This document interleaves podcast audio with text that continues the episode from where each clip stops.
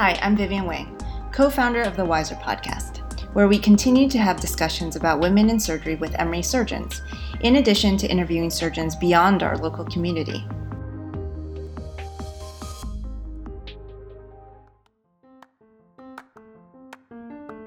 So, welcome back to another podcast on Wiser, co hosted by Audible Bleeding. I'm Amanda Faubert, a recently graduated general surgery chief resident and current Emory Vascular Fellow. Today, we are honored to have Dr. Caron Rockman with us. Dr. Rockman earned her medical degree from New York University and stayed to complete her general surgery residency and vascular surgery fellowship.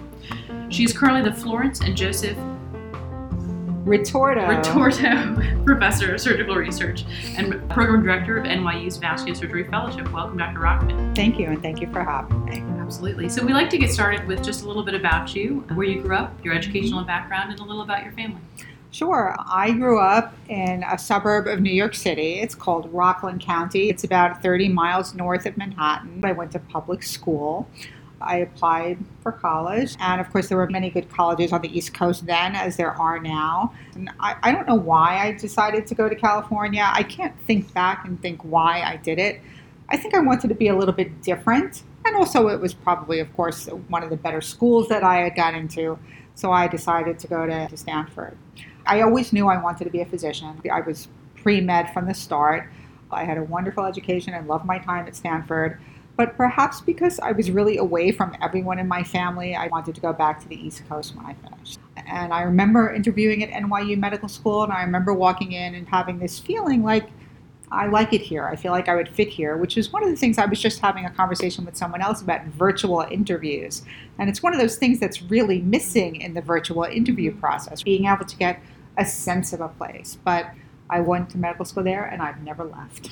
Early on, did you know that you wanted to pursue a career in vascular surgery or was that something that happened later? So I knew I wanted to do surgery. Even when I started medical school, I, I felt that I wanted to do surgery. I didn't pick vascular surgery till much later, but I always knew I wanted to do surgery. And the only time I got a little bit frightened about it was when I was actually applying, and I felt like a surgical residency, certainly at that time and still now, was going to be very demanding. And I got a little bit nervous to the point where I, I think I actually at the end registered like with the ophthalmology match or something. but then I just decided to go for it. So I applied in general surgery. I loved my general surgery training and I loved general surgery.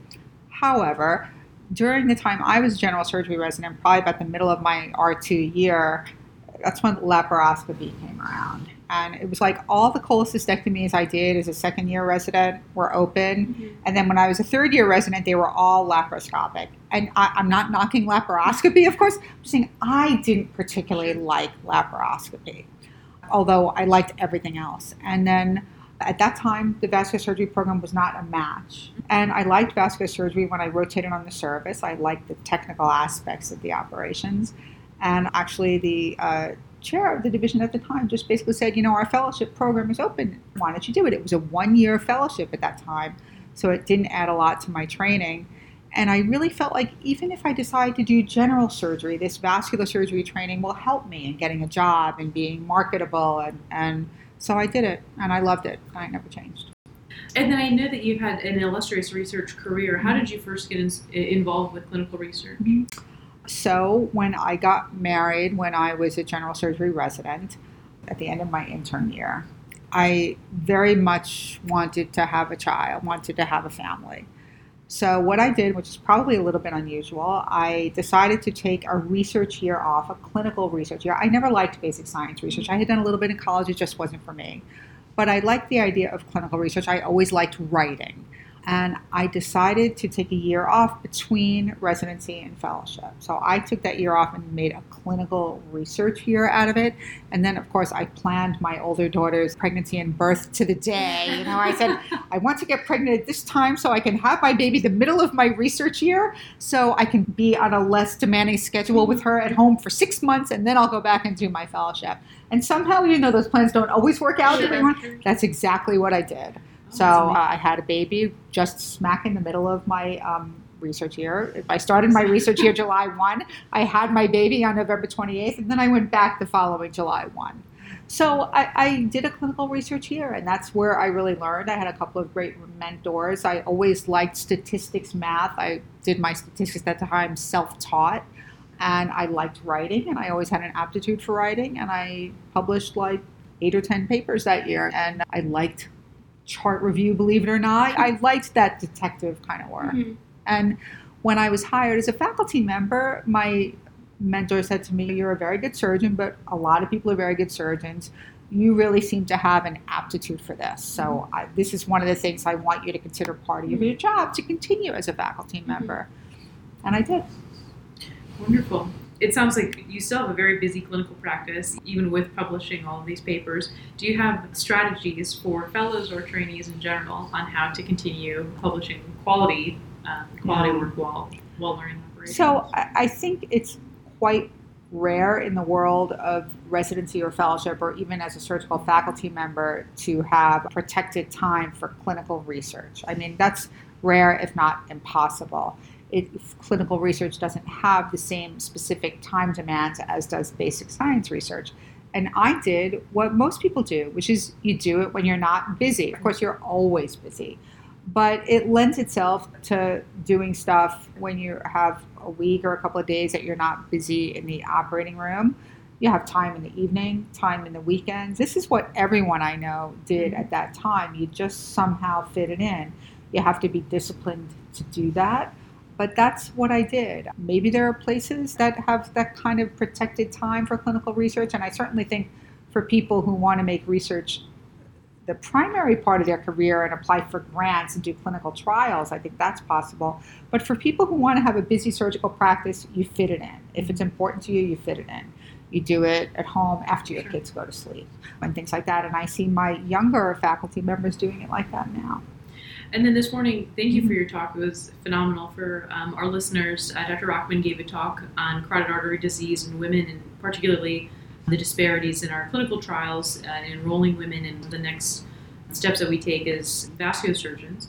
Uh, so, what interested you in exploring the underrepresentation of women and underrepresented minorities in mm-hmm. clinical trials? Well, the, the issue with carotid artery surgery, particularly carotid endarterectomy, and the outcomes in women it's mind-boggling to me that this has been a controversy for so long, right? And as I mentioned in my talk, and as I'm sure you know, it's 30 years, and every journal that comes out, there's another paper on the outcomes of carotid surgery in women. Are they worse? Are they not as good? Carotid surgery also, again, it's unique. You're taking a patient who has no symptoms whatsoever and doing a completely preventative operation. So it makes it especially crucial that we know what the perioperative risk is for these patients. And then when I look to see why all this controversy has occurred, it really goes back to the beginning. It really goes back to not including enough women in those early trials. And I, I, I have no doubt that this is not an intentional sure. thing, but it, nevertheless, it's something that happened. And once it happened, and once ACAS said that the perioperative stroke rate is double in women, it kind of set this thing in motion that has never been corrected. Why has it never been corrected? Because no matter what data there is, there's data on both sides. You can find data that says anything you want, and no one's ever going to do this randomized clinical trial again. And certainly no one's going to do it specifically in women. And it makes it really hard because you know we have all this data, and when it comes down to it, you're sitting in the room with a patient and you want to recommend the right thing. And there's nothing so devastating for a vascular surgeon as to have a perioperative stroke in an asymptomatic patient, right? That's really the worst thing that can happen. I mean, you can take a patient with an aortic aneurysm and have a bad outcome from your procedure, and the patient can have a perioperative mortality, which is also devastating. But at least you know that that patient had a fatal disease that you were addressing. Whereas in carotids, it's very different. We have no way to perfectly predict who's at higher risk for a stroke and and therefore when you have a bad outcome i think it's particularly painful.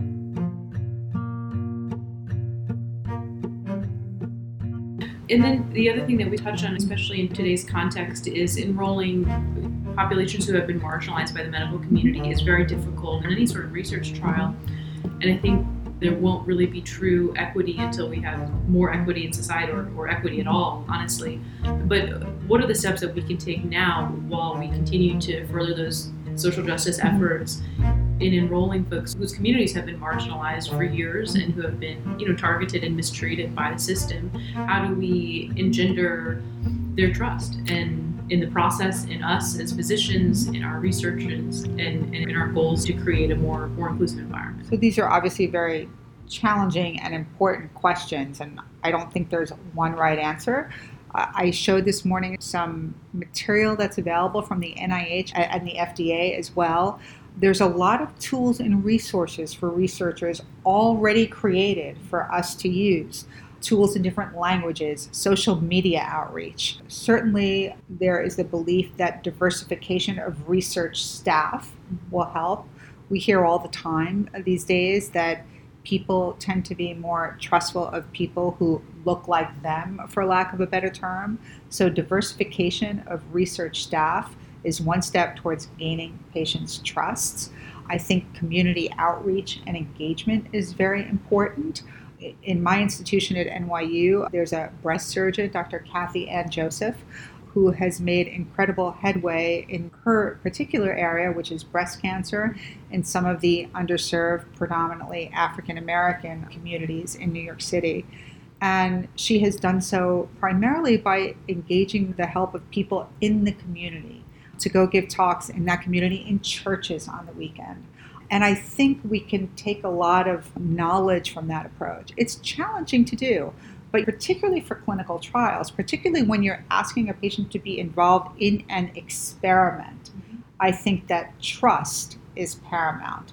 So I don't have a perfect answer, but I think those are some of the ways that we can increase trust. I, I have definitely heard the exclamation from patients. I mean, that you know, you want me to enroll in an experiment, and it's like, no, I'm, i promise I'm not experimenting on you, and try to explain things. But it's definitely a very real and, and a substantiated fear, and probably deservedly so. Yeah, it, it is hard as a clinician, especially when you're randomizing someone to two different treatments, to, to tell the patient, we don't know what's best. And therefore, we're going to flip a coin, and you're going to have this treatment or that treatment. And we want to know which is best, but we're going to randomize you. I mean, that's challenging for any patient to accept. I really think it is. And it's a hard thing to explain. So I think some data I showed this morning, which looks into this, shows that the patients, their trust in their physician or how well things are explained are really, really incredibly important. And of course, some aspects of trust can go back to what you touched on earlier um, with certain demographic populations. This morning we reviewed some of the papers that have come out of VQI and other large mm-hmm. databases that addresses carotid disease, particularly in women. What do you think the limitations of using VQI are going to be moving forward? Can we really compare all of these patients? Yeah. To each other? I, I think VQI is an amazing tool. For those I'm listening who don't know what sure. VQI is, VQI is the Vascular Quality Initiative, and it's part of the um, Society for Vascular Surgery Patient Safety Organization and it has voluntary participation from groups.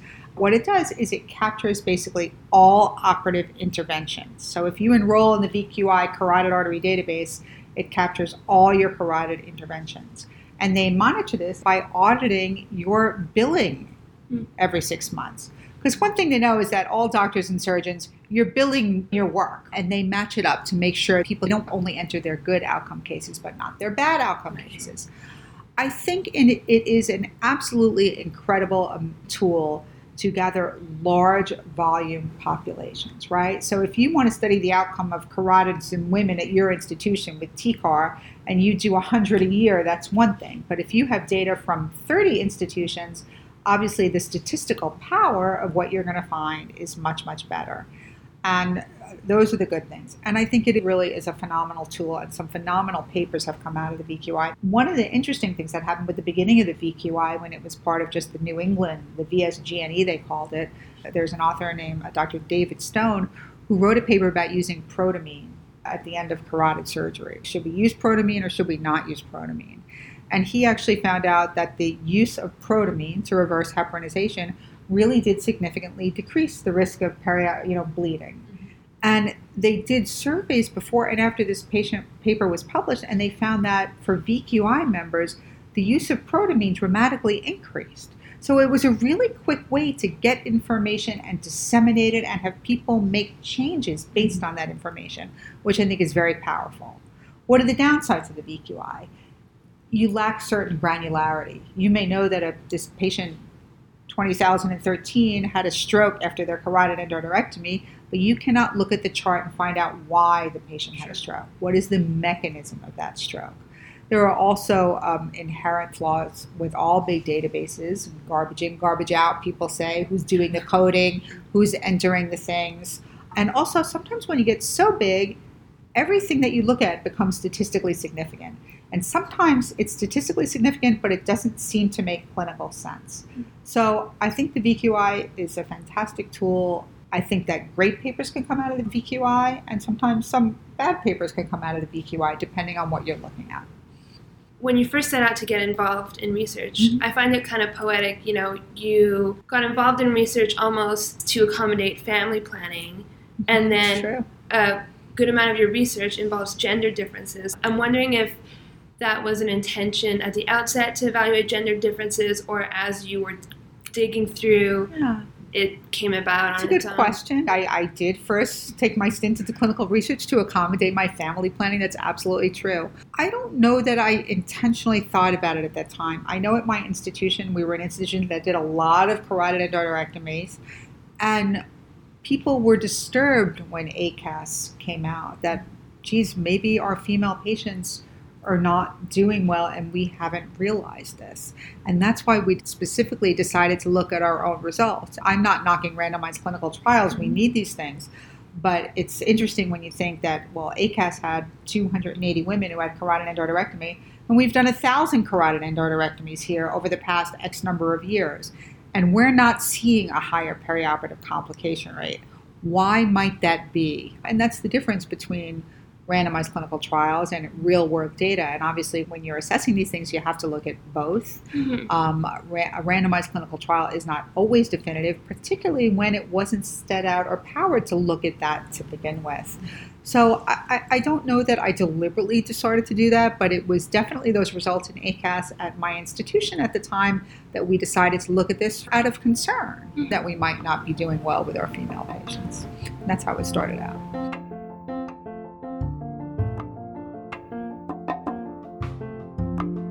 One of my senior colleagues, whose name is Dr. Patrick Lamparello, he was the program director at NYU for many, many years.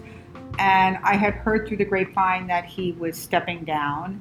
And the truth of the matter is, before I heard that he wanted to step down, it just wasn't in my radar screen.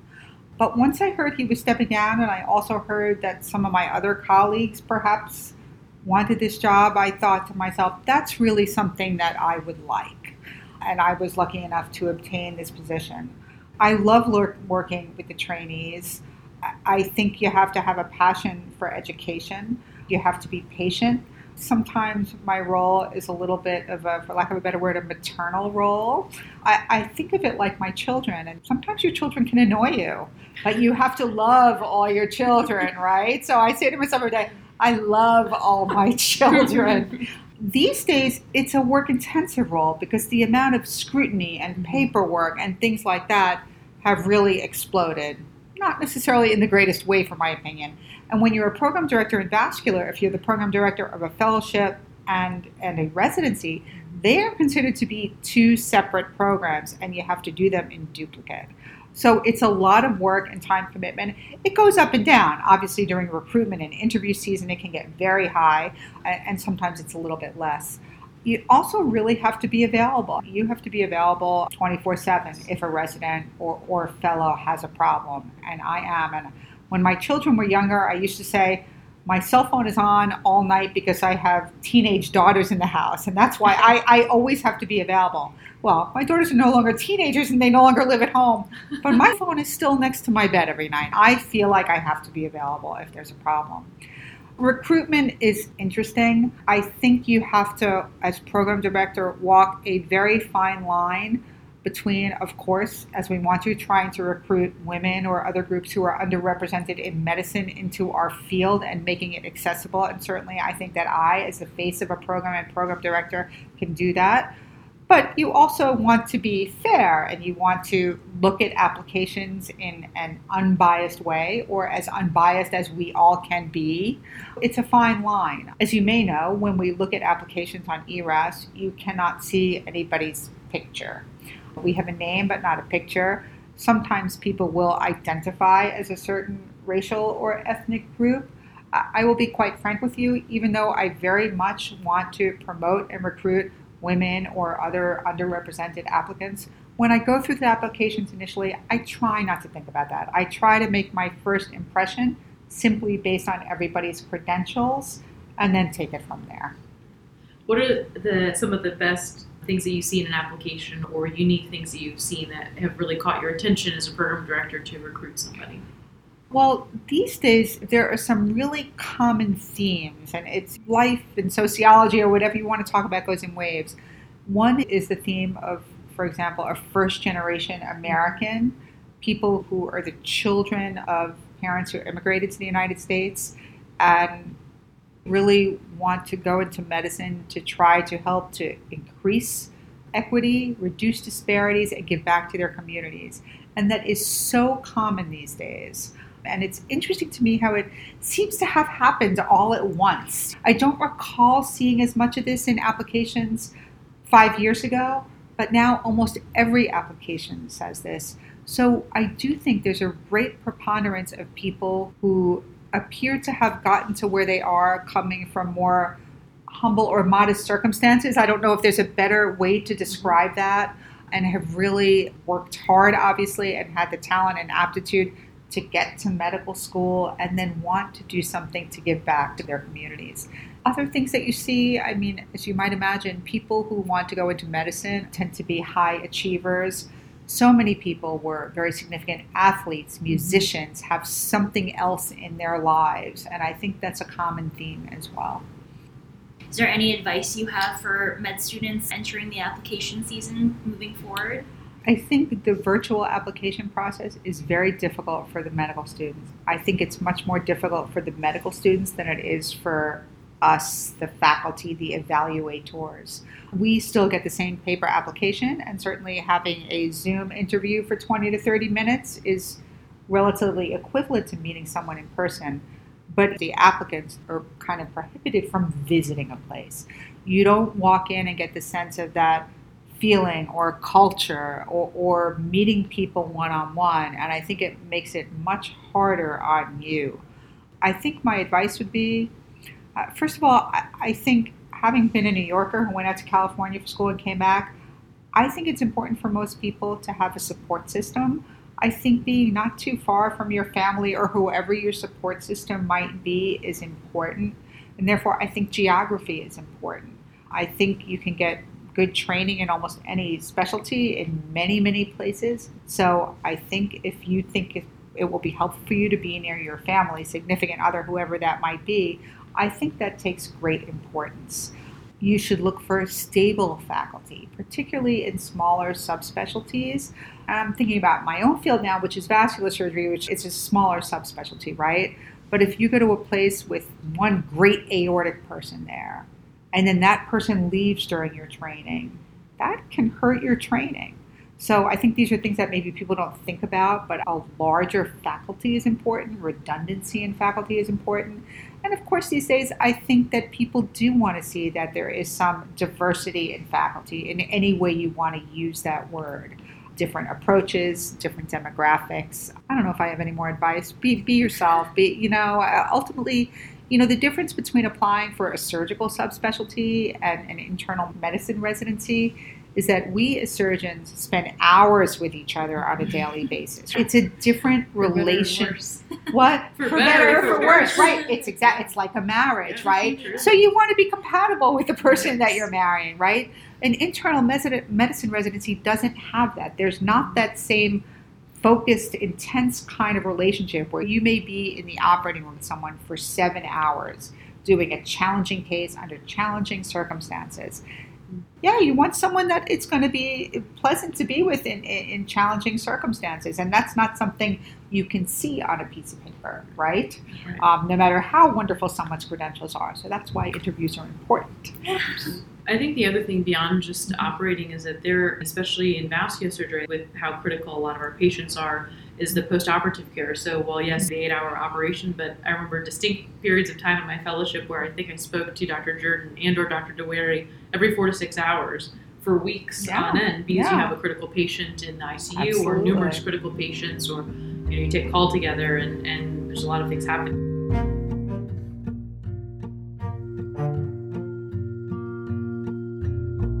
What kind of music do you like to listen to in the OR? Well, I will tell you the truth. I like a lot of music, and this may disappoint you. I don't really mind listening to music in the OR, but I don't love it either. I will generally let whoever's with me put on whatever they want, but I will tell you this. When things get a little bit tense in the OR, which believe it or not can happen in mm-hmm. vascular surgery, the first thing I always say is turn the music off. I think it distracts me. As far as what I like, I like everything. I like classical music, I like classic rock, I like jazz, I like classics but I don't have one particular type because I don't usually say, okay, I want to put my music on now, like a right. lot of surgeons do. Sure. I will say there was an interesting corollary is that when you're driving in your car and you get lost, mm-hmm. one of mm-hmm. the first reactions is actually to turn down the mm-hmm. music. In all truthfulness, for, for any patients that may be listening, I think if things are either turning or we need to all be a little more focused, it also signals to the rest of the room who may not be standing at the table, including our anesthesia colleagues, our nursing colleagues, or scrub techs. True. We all need to focus in together and, and have yeah. harmony in this moment. I will say, uh, Dr. Dodson, who sort of inspired the creation of Wiser, this uh-huh. Wiser podcast, he always prefers classical music or movie scores. Okay. And uh, I had put on, I think, Orff's Carmina Burana, which is a, a, pretty intense opera. And I will say that he paused in the operation to say, okay, this is a little, we're doing an access case. This it's, it's, it's, it's funny you say that because we, are, we do a lot of um, varicose vein procedures in the office with the patients sure. awake. And when that happens, we you often let the patient choose yes. their music. And I think that's perfectly appropriate. You know, a lot of the patients will choose a classical music statement, and all of a sudden there's like Wagner in the room. Right. And I'm thinking, somehow this doesn't seem that relaxing. This is not restful. This does not seem relaxing to me. Yes. I think as a final question, a lot of our listeners are mostly students, residents, mm-hmm. people in training, striving for a career like yours, or mm-hmm. what would be your parting words of wisdom? So I, I have actually very good advice. Believe it or not, I'm going to give you advice my mother gave me. I, I, mentioned before that when I was a senior medical student and decided to go into the surgery match, that I got a little bit scared at the beginning. At the time, I was single, and general surgery residency and training at that time, as it is now, was very, very demanding but it was even more demanding back then, to be mm-hmm. honest. There were no hours restrictions. Certainly, for a couple of years, you could work 110, 120 hours a week. And I was also staying at the place I was in medical school. So I felt like I knew everyone there already. And I remember saying to my mother, if I do this general surgery training, I will never meet someone. I will never get married. Not that everyone wants to get married, but that's what I said for me. And my mother said to me, if you left medicine tomorrow completely and you decided you wanted to work as a salesperson at Bloomingdale's, there still is no guarantee in life that you are going to meet someone, get married, have a family, and have those things that you think you want. So you might as well be doing what you want and what you love. And that's what I think is really most important. I think people should do what they want and what they love, and, and, and everything else will work out in the end. So thank you for, for um, chatting with us today and, and, a phenomenal lecture this morning. Thank you. It's yeah, been you delightful. So it's been a really nice visit and it's been a pleasure to meet all of you. Thanks for tuning in to today's Wiser podcast. Hope you join us next time for another great interview. We'd also like to thank Audible Bleeding for co hosting this episode. Follow us on Twitter and Instagram at Wiser Podcast or send us an email at wiserpodcast at gmail.com to join our email newsletter list.